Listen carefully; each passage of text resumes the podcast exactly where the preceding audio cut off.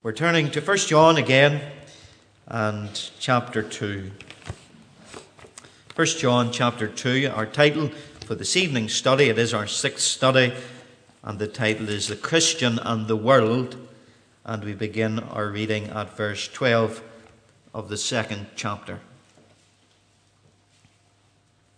I write unto you, little children, because your sins are forgiven you for his name's sake.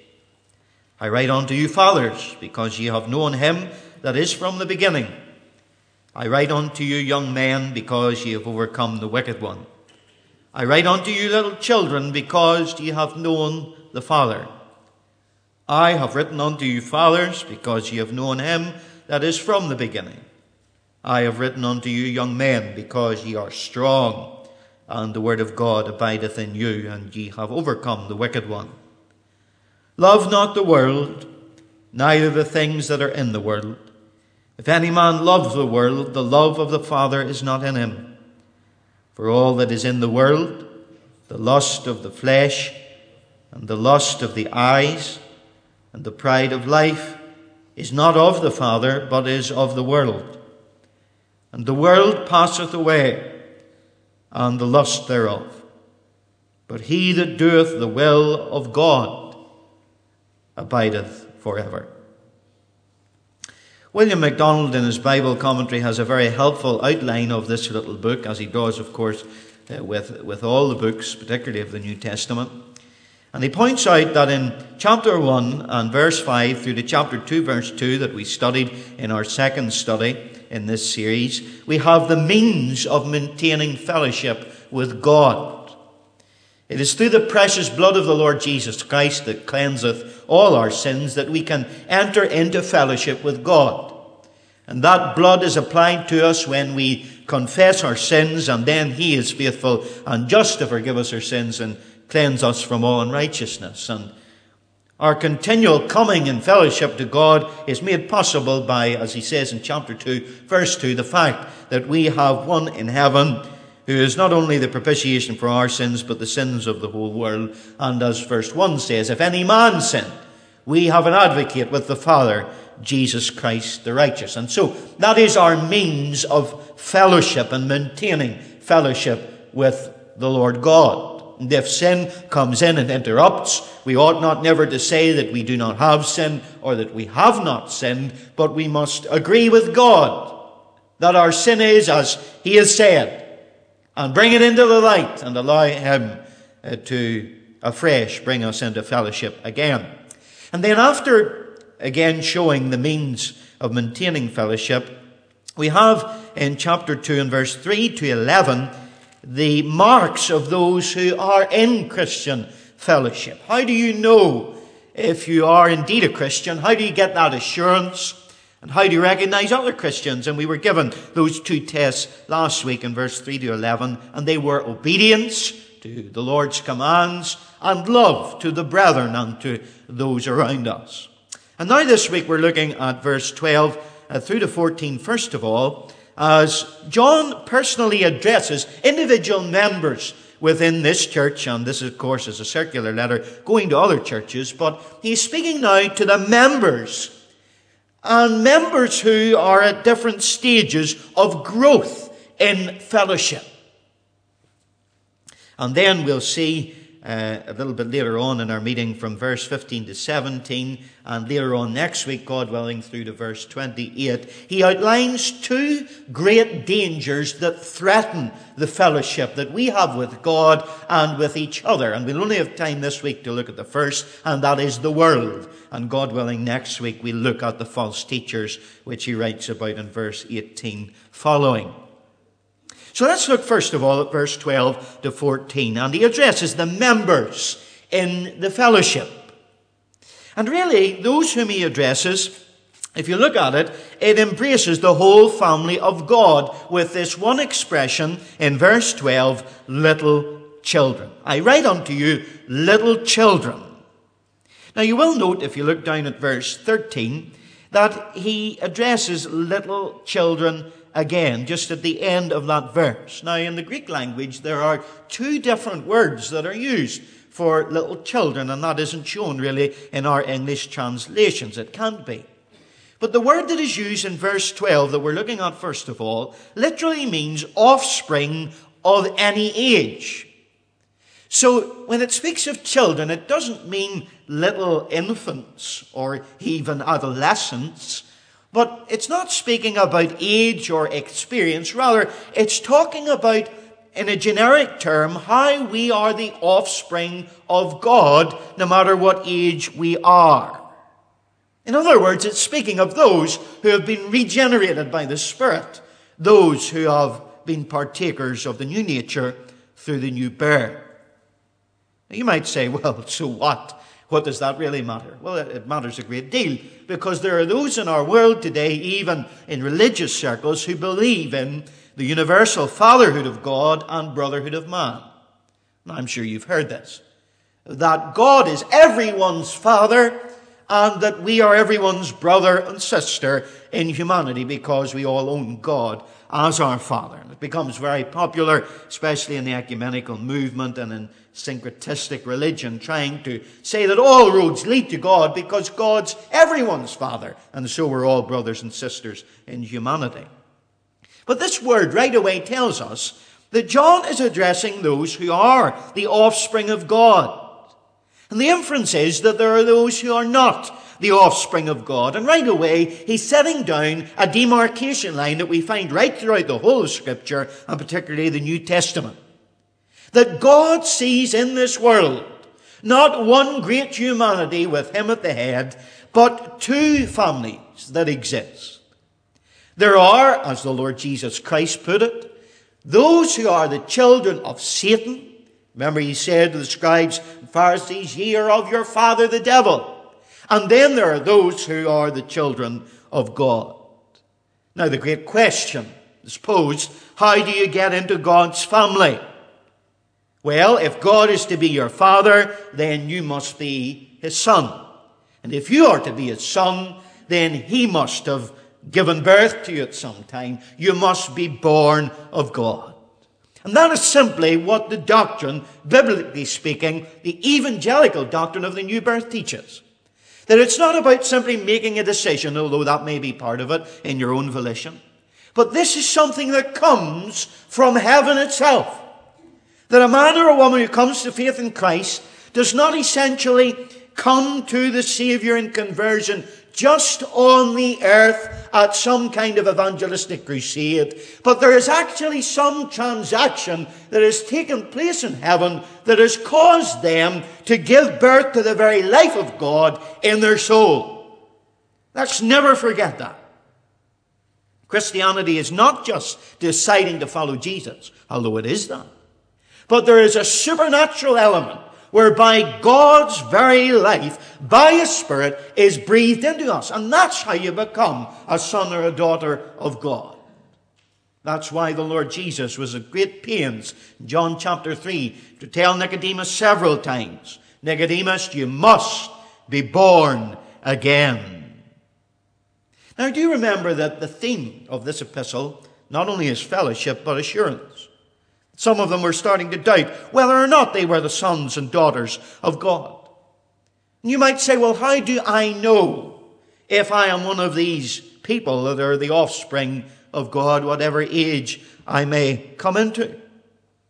Well, he tells us in verse 12, I write unto you, little children, because your sins are forgiven for his name's sake. People who are born again and know God are people who know that their sins are forgiven. Now, that doesn't mean if you're doubting whether your sins are forgiven, you're not saved.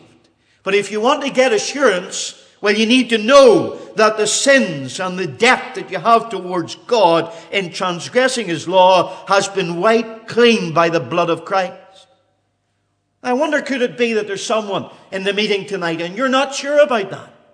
And it could very well be that you're not sure because it hasn't happened. You may be religious. You may even consider yourself evangelical. But you've never had that new birth experience. You might have had a simulation of it. You might have been pushed into some kind of decision on a human level by another Christian or even an evangelist. You might have put your hand up. You may have prayed a prayer But the great question is, do you know the new birth in your heart? Do you know that your sins are forgiven you? Here's one clue as to how you do know. It will always be for his name's sake. Verse 12, the end. Our sins are forgiven for his name's sake. That is the ground of our forgiveness. That is the ground upon which God can bring us into new life through the new birth. We are born again. Are you born again? We are forgiven of our sins. Have you been forgiven of your sins? Well, if you have on both of those counts, it will simply be because you are resting on Calvary's work. Do you understand? You see, you can't earn forgiveness of sins in your own right. But you must be able to say with the hymn writer, I need no other argument. I need no other plea. It is enough that Jesus died and that he died for me. I'm resting on his work, his completed atonement at the cross. Isn't it wonderful to have that assurance tonight? Isn't it? But if we were to ask, well, specifically, who are these members in the fellowship that John is addressing? Who are these people that he refers to in verse 13 as fathers, as young men, and then again as little children? Well, there's a divergence of opinion which should never surprise you in biblical matters on this particular interpretation. And there are some who say, well, these three designations are just different words for uh, the whole family. He's trying in a, in a liter- literary scheme to encompass everyone in this particular church. Because let's face it, some of the traits that are in each of these people that he commends them for are traits that should be in us all as believers. And there is a point here. One author says all believers should be children in innocence and dependent on their heavenly Father. Young men, we should be in our strength. And we all should be fathers in our experience with God. And whilst that may well be the ideal, what we should all be, it is far from the reality, I'm sure you'll agree. So I don't think that John is addressing everyone when he designates uh, these three types of people. Then there are others who say, secondly, well, he's talking to three different age groups, and that's self-evident by the fact that he talks about elderly people or older people and fathers, then he talks about young men, and then he talks about little children or infants. And people push this interpretation to say what he's actually getting at is, he, and he's speaking to fathers, he's talking to those who are experienced in the things of God. When he talks to these young men because he commends them for his strength, that's what he's trying to highlight. Strength, courage in the things of God. And when he talks to these little children, he's speaking to folk who are immature in the faith that have come to Christ recently, and they haven't grown like these other two uh, types of people. Now, that may well be the case in part, but it would be wrong to say that these characteristics, whilst common to fathers and young men and to little children, aren't exclusive. What do I mean? Let me explain myself. Well, just because you're a father in an age sense does not necessarily follow that you are experienced in the things of God. Just because you're a young man does not mean necessarily that you're strong, courageous in the things of God and that you're overcoming the evil one. Neither does it necessarily mean that if you're young in the faith and only come to Christ recently that you are naive or even a babe in Christ up to now. Some of these things overlap.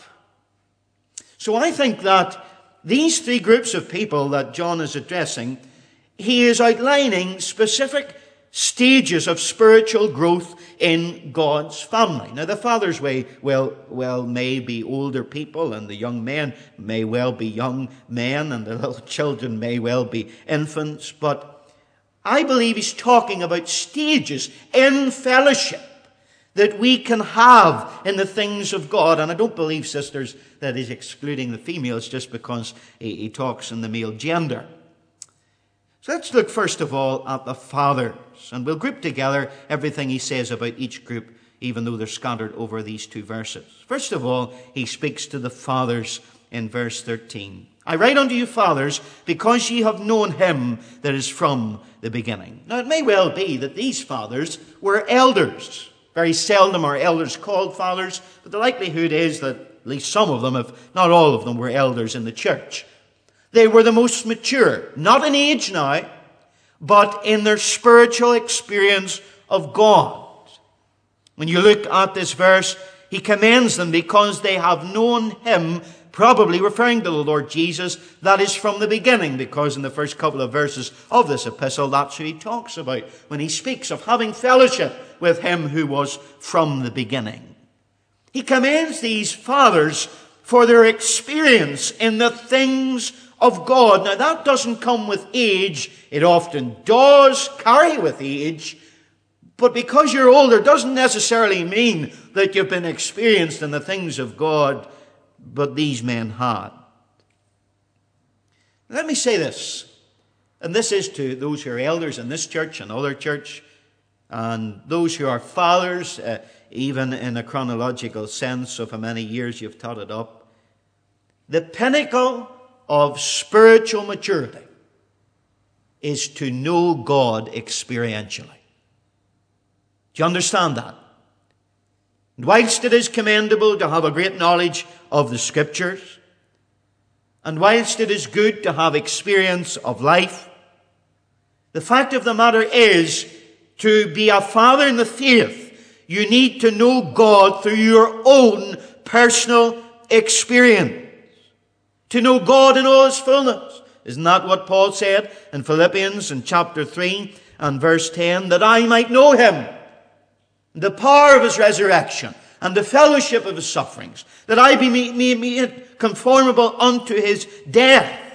I asked you the question, is that how we accredit elders in the church? Often, the reason we qualify them is because they have a knowledge of Scripture, or they even are apt to teach. They can preach a little bit. But these fathers needed to know God. Fathers in the faith. Now, how many of those are around? We've got men who continue to the verses.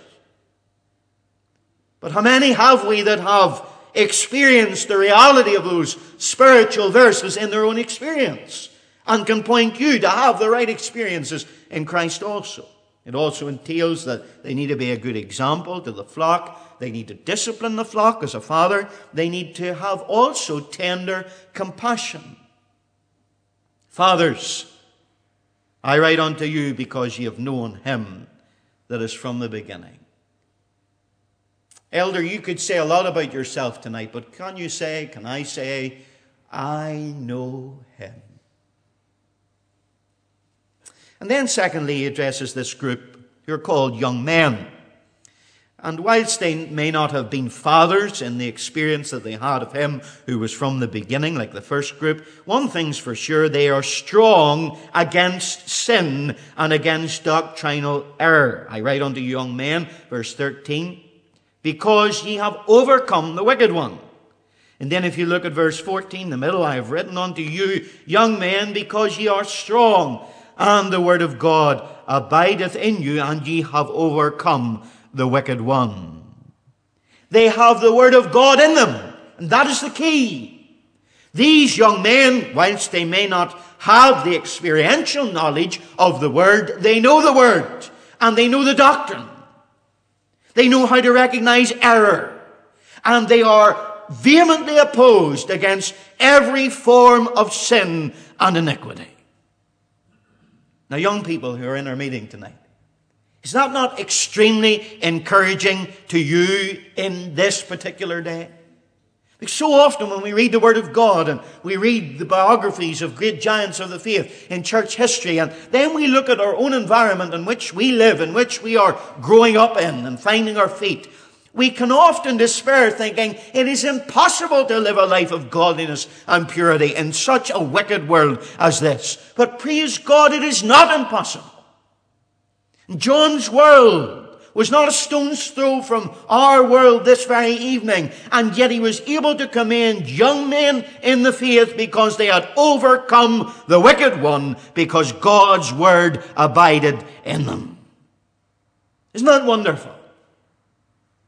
That not only fathers in the faith can be exemplars in the faith, But so can young men and young women. They can be exa- examples in godliness, just as Timothy himself was.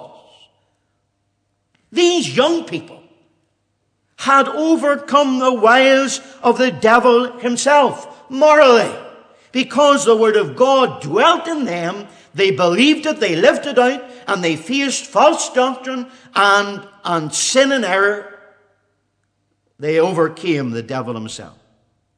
Morally, they had the victory. Morally, they were triumphant. Morally, they were overcoming. Is that you today, young person? The psalmist asked a question that young people of every age asked. Psalm 119 and verse 9. Wherewithal shall a young man or a young woman cleanse his way? And then in verse 11, he tells us, by taking heed thereto according to his word, verse 11, Thy word have I hid in mine heart that I might not sin against thee. That is the secret of these young men who overcame the devil in their age, and it will be the secret of all young people that overcome this wicked world today. The Word of God in your heart and using it in your life. Morally, they overcame. Doctrinally, they overcame all the false doctrine that was round about. See, this is the mark of the difference between a young man in the faith and a child or someone who's still an infant or a babe in Christ. Indeed, when we had turned to Ephesians chapter 4, Paul, in another context and in verse 14 says, Henceforth be no more children, tossed to and fro and carried about with every wind of doctrine, by the sleight of men and cunning craftiness whereby they lay in wait to deceive. And sometimes you meet young people, and this week they believe one doctrine, the next week they believe another doctrine, and they're just blown to and fro depending on who the popular teacher of the moment is. That's not the way we're to be. Morally, we're to stand fast with the Word of God in us, living it out. But we're to have the Word of God in our head, knowing doctrine that is true and false.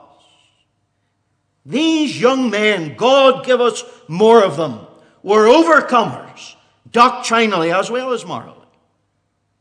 I can't put it any better than John Bunyan did when he said, This book will keep you from sin, and sin will keep you from this book. That's the bottom line. And the sooner young people and older people realize this, that this is the secret to Christian success, the better your experience of the Christian life will be. Now, I have a great concern about young people in our age. And sometimes from the pulpit, young people are hammered and hammered again and again. And I don't often think it's fair because what's often hammered in young people could well be hammered in older people. And this is one particular aspect. And it's this that they don't seem to have, as used to be, an appetite for the Word of God. Praise God for you that are here, that are young people. And I'm not hammering the ones that are faithful and have come tonight. But the fact of the matter is, there is a decreasing knowledge among young people of the scriptures. No matter how you want to measure it, I, believe it's a fact. You don't seem to get young men that will sit down anymore and flick through the pages and even argue over the scriptures, which isn't always a bad thing, sharpening one another's sword. There is this laissez faire attitude that, well, it doesn't really matter as long as you love the Lord. But I'll tell you this if you don't know the Word of God, you'll never overcome the wicked one. You'll not do it. Ephesians chapter 6 tells us that this book is the sword of the Spirit. It's the only offensive weapon that we have against the forces of evil. And it doesn't matter whether you're a father in age sense or a young man. The fact of the matter is that whether you have the adolescent youth within you or the strength of young manhood, Isaiah says in Isaiah 40 that even the youth shall faint and grow weary. But it is them that wait on the Lord who shall renew their strength. Old or young, it's round this book. It's on your knees. It's before your God. Only then can you overcome the wicked one. Fathers, young men, young women. And then, thirdly, he addresses the little children again. Now, as I pointed out earlier, the little children here in this particular verse, 13, is a, a different little children than verse 12. And it basically speaks of those who have a young sense of the faith, those who are babes in Christ, those who have recently come to awareness of God and who need to do a bit of growing. Now that's natural. That's not something to be looked down on. In fact, Peter tells us that we are to desire the pure milk of the word as newborn babes desire their mother's milk. And you don't set a wee baby down to a T-bone steak. You give them a bottle. And gradually it grows. And everything's new when you first come to faith in Christ or come back to the Lord again. The hymn says, even the heaven above is softer blue. The earth around is sweeter green. Something lives in every hue Christless eyes have never seen. But if that wee baby after one year of life on this earth didn't grow, well, I think you'd be taking it to the doctor, wouldn't you? With a heart breaking, with great anxiety over the welfare and the future of your child. It is a tragedy. And you know, it's a tragedy when one of God's newborn babes does not grow. And Paul had to come to the Corinthians in 1 Corinthians 3 and verse 1 and say to them, Ye are still babes. I want to feed you with meat, but I have to feed you with milk. You're carnal. You think you know everything, but you know nothing.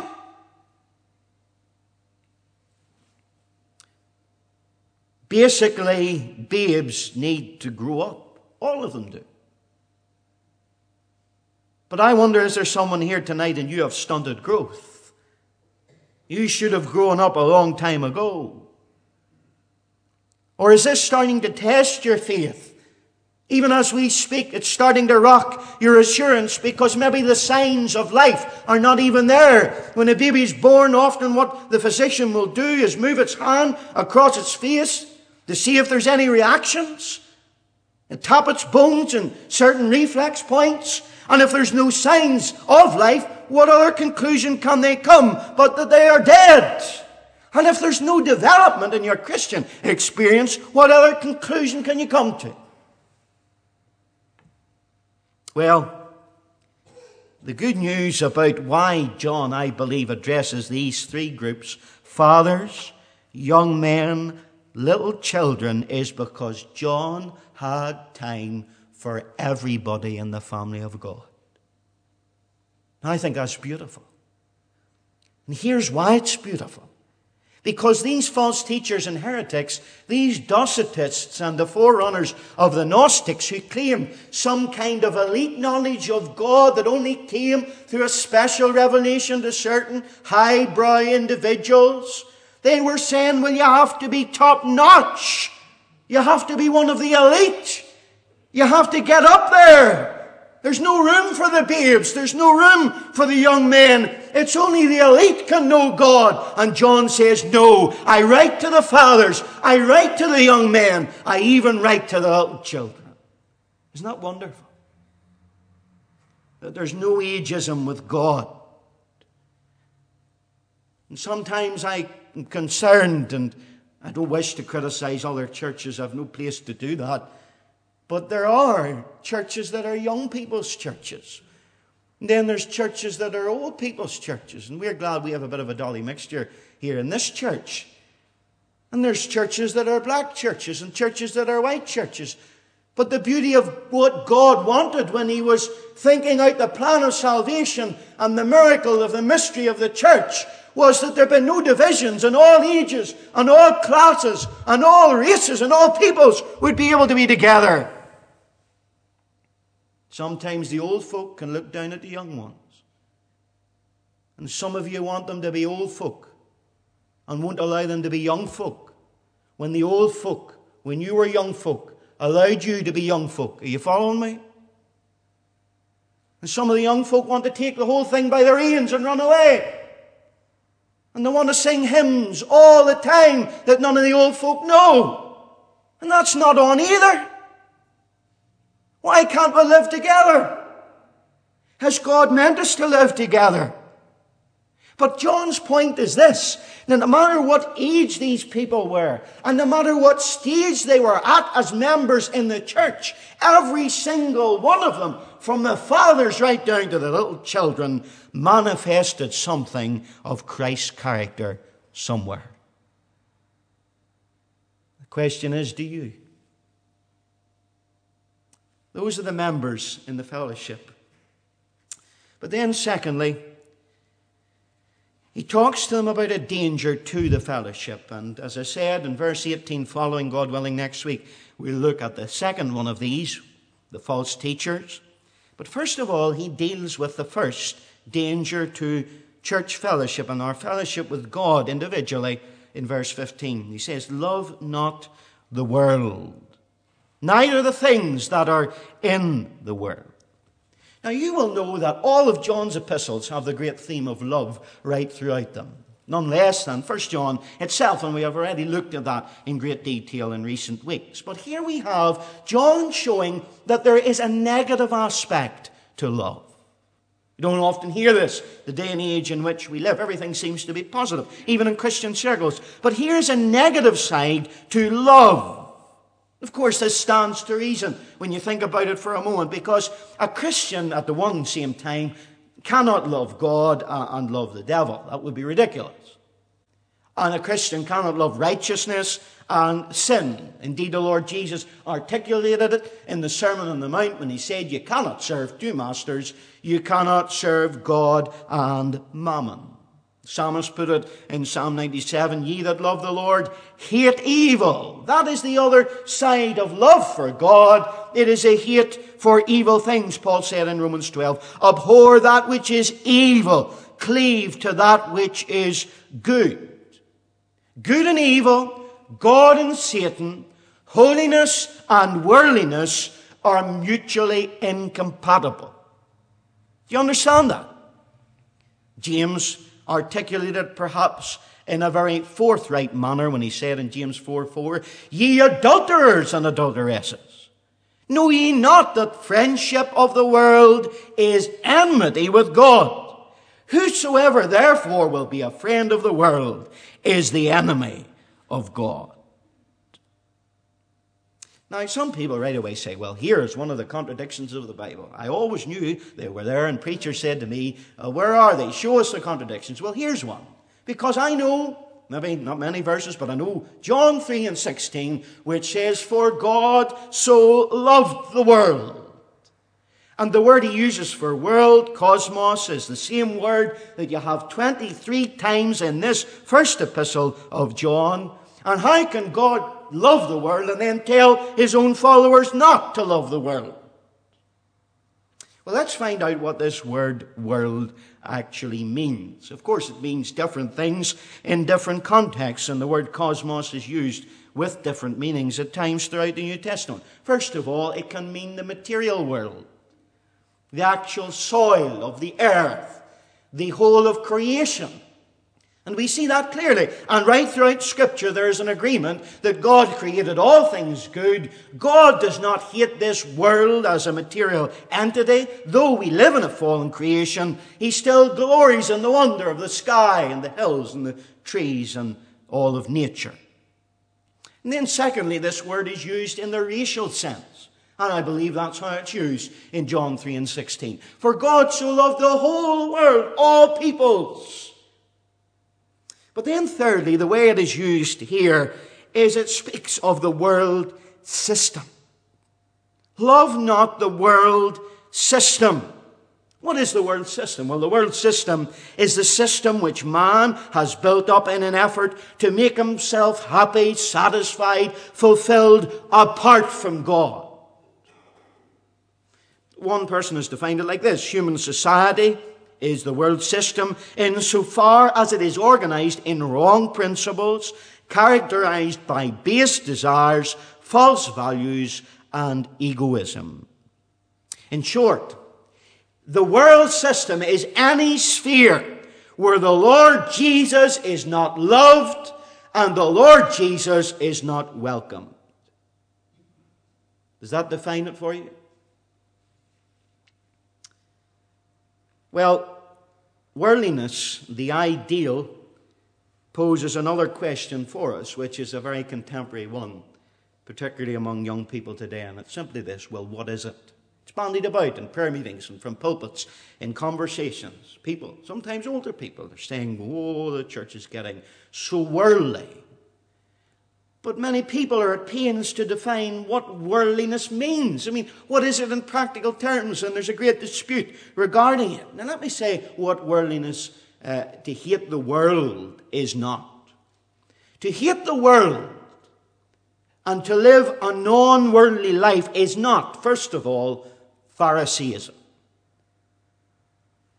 Phariseeism was what was around in our Lord's day. Those who were religious and tried to be non worldly by adhering to particular re- religious rules and rituals.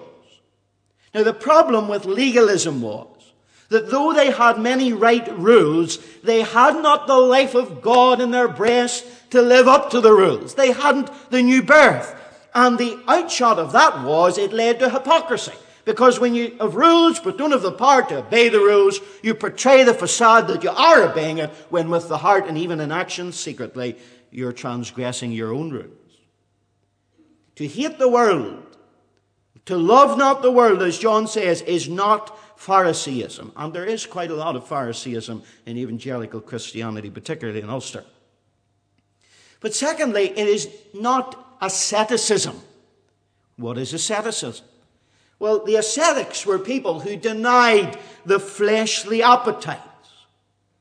Sexually, with food, with drink, with rest, with any form of physical, sensual pleasure. Now, what was the problem with that? This is how they decided they would become non worldly. Well, the problem is that these things are not necessarily wrong. Sensual pleasure is natural in certain areas. God, in fact, created some of these things. They were instituted before the fall of man, and God put his blessing on it. And because of that, asceticism leads to frustration. Because you're trying to dull certain things that God has given you, which are good. It doesn't work either. And thirdly, to love not the world does not mean monasticism. What is that? Well, you've heard of monks and hermits, and they withdrew themselves from the world. They thought if we get away from all the externalities that are tempting us and hide ourselves and be alone with God, well, we'll be free from the world. John Stott calls it rabbit hole religiosity. There are a lot of rabbit hole Christians about. They only put their head above the parapet when they go out to the Sunday meeting and then they come back in. And they only hang around with Christians and they only talk to Christians. And you see, there's a danger in this ghetto mentality because it actually prevents us loving the lost the way that God Himself describes in John 3 and 16. And the great problem with monasticism regarding hating the world and becoming non worldly is that the greater problem is not so much external factors in the world, but the fact that the external things in the world find an echo with my old, wicked, evil heart. And that's what you take with you when you go into a monastery or a convent. And inevitably, it leads to failure. So, what is it to hate the world? People want specifics. Go on, tell them what's right, tell them what's wrong. If you want to ask me privately about things, I will do that. But, you know, I don't need to say that from the pulpit. I'll tell you why. Because the principles are clearly defined within the scriptures of what is worldly and what is not. And it would be impossible for God to define specifics in a book that is timeless. But He does better than that. He shows us, no matter how cultures change and trends change, the principles whereby we may know what is worldliness and what is holiness. Where are they? Well, they're in verse 16. All that is in the world, first of all, here's the first sign of worldliness the lust of the flesh. That's a definition of worldliness. What is the lust of the flesh? Well, it is gratifying sensual bodily appetites and desires of our evil nature. Now, bodily appetites are natural, they are God given. But because of the fall of humanity, they have been perverted. And by our own fallen nature inside, they have been perverted also. And the problem comes when the world tempts us to fulfill normal appetites and desires in abnormal ways. That's when the lust of the flesh comes on the field. What am I talking about? Well, when the world tries to take hunger and turn it into gluttony, that is the lust of the flesh. When the world tries to take thirst and turns it into drunkenness, when it takes sleep and turns it into sloth and laziness, when it ter- ter- takes sex and turns it into fornication and adultery, immorality and sodomy. That is the lust of the flesh. Now, if you're involved in any of those things, in any shape or form, that is a sign whether or not you are worldly. That is worldliness. He goes on to define it a little bit more. The lust of the eyes evil desires that arise from what we see. A prime example is David eyeing up Bathsheba.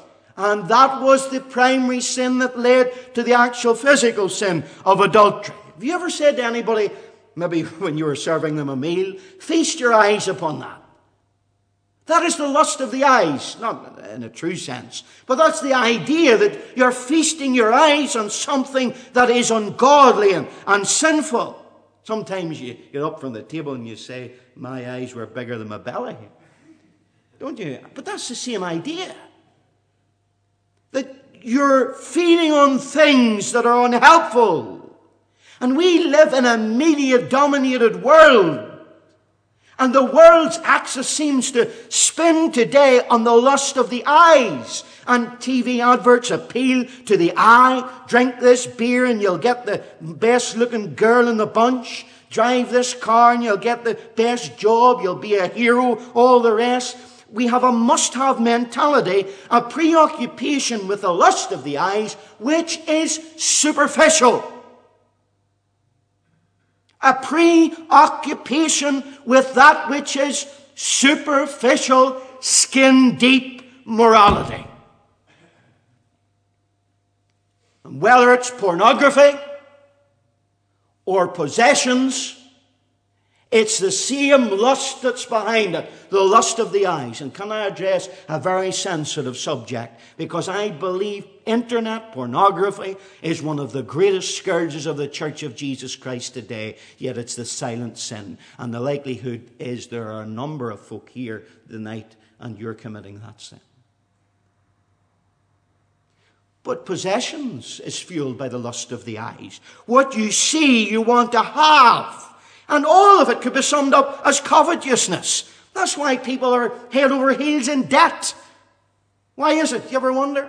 Will Rogers said, simply because we spend money that we do not have to buy things we do not need to impress people that we do not like. The lust of the eyes. Then there's the pride of life, thirdly. Literally, it means the boasting of what a person has or does. An unholy ambition of self display, self glory, pride. And what you have in these three things are unholy appetites, unholy avarice, and unholy ambitions. And they're all illustrated in Eve in the Garden of Eden. And Satan said, Hath God said, Ye shall not eat? And she saw that the tree was good for food. The lust of the flesh, it could feed her and it was pleasant to the eyes. The lust of the eyes, she saw its beauty and attractiveness. And she saw that the tree was to be desired to make one wise. The lust of pride. You see in Matthew 4, the temptation of the Lord himself. Satan came and said, Turn those stones to bread. Praise God, he didn't have a lust in him. But he was tempted in all points as we are, and on that very point, Satan did tempt him. Lust of the flesh to feed himself at Satan's demand, to cast himself off the pinnacle of the temple, to, to make a show for a lust of the eyes. Satan offered him the kingdoms of the world, the pride of life. John says the first reason why you ought to hate the world is it's incompatible with your love to the Father. You can't love the Father and love the world. You can't love the Father and lust the flesh, lust with the eyes, and have pride in your life. As Billy Sunday said, it makes as much sense to talk about a worldly Christian as it does to talk about a heavenly angel. They're mutually incompatible. Someone has defined worldliness as anything that keeps me from loving God as I ought to love Him and from doing the will of God as I ought to do it. Now, you put your little question into that definition and realize that the world is not benign, the world is not innocent, no matter what trendy evangelicals are saying today. It is a treacherous place for the child of God. But the second reason, whilst the first is incompatibility with love to the Father, the second reason why we should hate the world in verse 17 is the fact that it is transient. Verse 17 says, The world passeth away, and the lust thereof. When a company or a business falls into financial straits, sensible people don't invest in it. When a builder sees that a ground is like a peat bog, if he's wise, he doesn't lay a foundation on it. But to live for the transient things of the world is absolute foolishness. It is like rearranging the deck chairs in the Titanic. The boat's going down, so what is the point? You wouldn't go out and buy a car if you knew it was going to break down in a couple of weeks. So, why then do we invest our lives in things that do not and will not last? This world passeth away. Why won't you give your heart, and I'm challenging you tonight, to something that will last? Beauty does not last. It has an expiry date. Maybe lasts a couple of decades. Maybe lasts shorter than that when you wake up beside her in the morning. I don't know. Fame is fickle. Even political power passes. You see, Tony Blair, the darling of New Labour when he was elected, and now they could hang him. It all passes. And the bottom line of it all is simply this Whatever way you want to define the world and worldliness, none of it satisfies. None of it. A shop notice on one occasion put uh, up the words in its window, if you need it, we have it. And their competitor across the road put up a, a sign the day after, if we don't have it, you don't need it. But, folk, that's, that's the bottom line where the Lord Jesus Christ is concerned. If it's in the world and He doesn't offer you it, you don't need it. And all you need is Him. And there's such a great deal of confusion about worldliness. And there is such a great deal of worldliness in Christianity to such an extent that I am deeply troubled at times.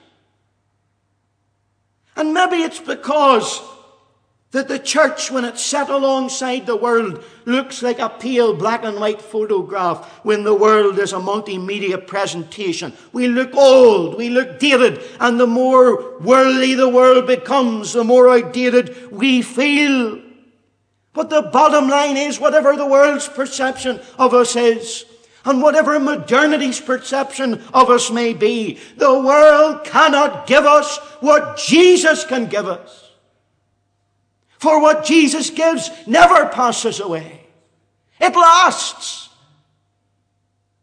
And the, the amazing thing that is still in my heart today about the end of verse 17 is that God's word says that he that doeth the will of God lasts also. He will abide forever. Let me throw out that challenge again tonight. Fathers, elders,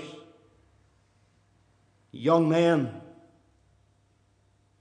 little children, why don't you work for something that is permanent for a change? Why don't you work for something that will last? This was the verse that D.L. Moody took as his motto verse right throughout his life and ministry, and when he died, it was inscribed upon his tombstone He that doeth the will of God abideth forever. And you know something? Moody was called Mad Moody by the world, but now he has no regrets. Whereas Henry VIII took Hampton Court away from Cardinal Wolsey, who actually built Hampton Court, and poor old Cardinal Wolsey, before he died, said something like this If I had only served my God like I served my King, I wouldn't be here today. But he that doeth the will of God abideth forever. The stars shine over the land.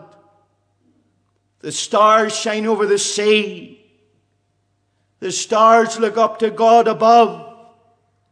The stars look down on me. The stars will live for a million years. For a million years and a day. But God and I shall live and live when the stars have passed away. Hallelujah. He that doeth the will of God and loves not the world, neither the things of the world, shall abide forever. Father, help us not to love the world. Lord, we confess there's things in it that we do love. And Lord, there's times that we put those things before the Saviour. And Lord, maybe our whole life at this moment is for the lust of the flesh or the lust of the eyes or the pride of life. Those could even be legitimate things like careers and businesses and family. And yet they could be taking your place. Lord, help us all to say tonight take the world, but give me Jesus. All its joys are but a name, but his love abideth ever, through eternal years the same. Lord, help us to give you all, that we may be those who do the will of God that we may abide forever as overcomers in time and throughout all eternity. Lord, we're all weak, but help us to be strong as we wait upon the Lord. Amen.